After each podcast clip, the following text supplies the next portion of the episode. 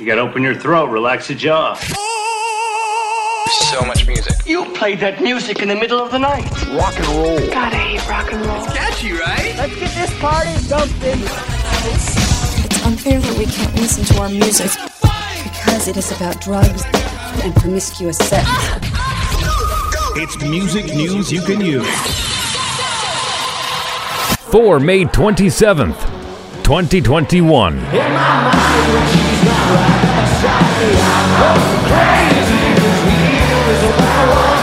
Trial events held in Liverpool, UK to test COVID 19 transmission in large crowds did not cause any detectable spread of the virus, research has now confirmed. More than 13,000 people were in attendance as the city held two nightclub events, a music festival, and a business conference at the end of April and beginning of May. The trials have now been hailed as undoubtedly a success. That is a quote by the Liverpool Public Health Organization. The first stage of the government's events research program saw thousands of music lovers attending a series of pilot events without any COVID restrictions. Just 15 people tested positive for COVID 19 following the event, with initial data suggesting that holding mass events without face masks and social distancing poses as little risk as going to a shopping center or restaurant. Further data will be garnered next month after Download Festival organizers confirm that it will make a small scale return next month for a three day camping pilot weekend. Organizers say that moshing is allowed and 10,000 fans will be at Donington Park from June 18th to June 20th.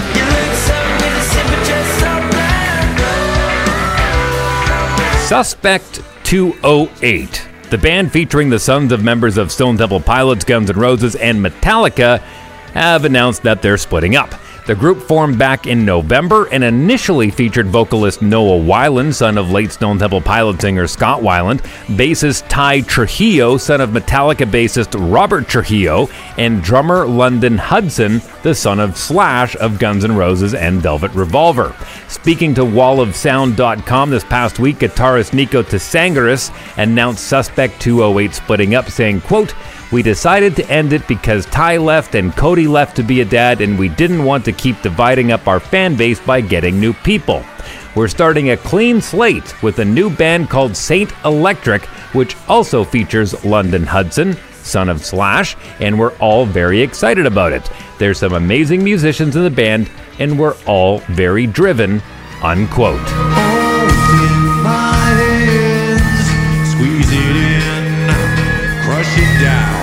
And Metallica have announced that they are expanding their Metallica Scholars Initiative into a wider number of community colleges in the United States. Launched back in 2019, the venture is a partnership between the band's All Within My Hands Foundation and the American Association of Community Colleges.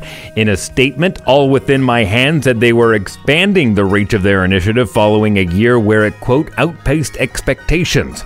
The U.S. wide Metallica Scholars Initiative will now benefit 23 community colleges this year, all within my hands, planning to donate 1.6 million US dollars in funding, which will go towards programs which are designed to support students training to enter the American workforce. Metallica brought back their Metallica Monday streaming series for one night only this past Monday as part of the band's Month of Giving in support of direct relief and feeding America. You know An exciting rumor is taking shape online as it has been teased that a possible collaboration between Eminem and Post Malone may be happening. Malone, whose real name is Austin Post, explained back in 2019 that a planned team up between himself and Marshall Mathers did not materialize due to conflicting timing. Over the weekend, a videographer who did the visuals for the Godzilla music video provoked fresh rumors of a collaboration on his Instagram stories feed.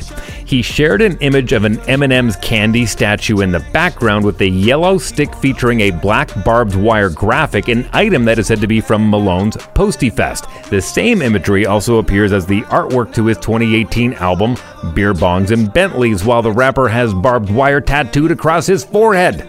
Earlier this year, rapper and producer White Gold has said in the past that he has the perfect song for them to collaborate on.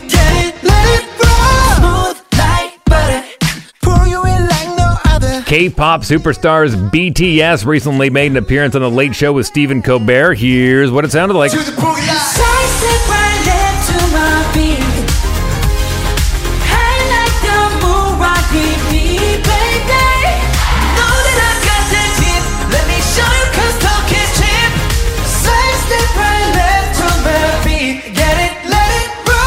Since its highly anticipated release on May 21st, Butter has broken multiple records across the board. Most notably, the single has clinched the record for the biggest song debut on Spotify with over 11 million global plays on the day of its release. Butter has surpassed the record formerly held by I Don't Care by Justin Bieber and Ed Sheeran, which amassed 10.977 million streams on May 10th, 2019.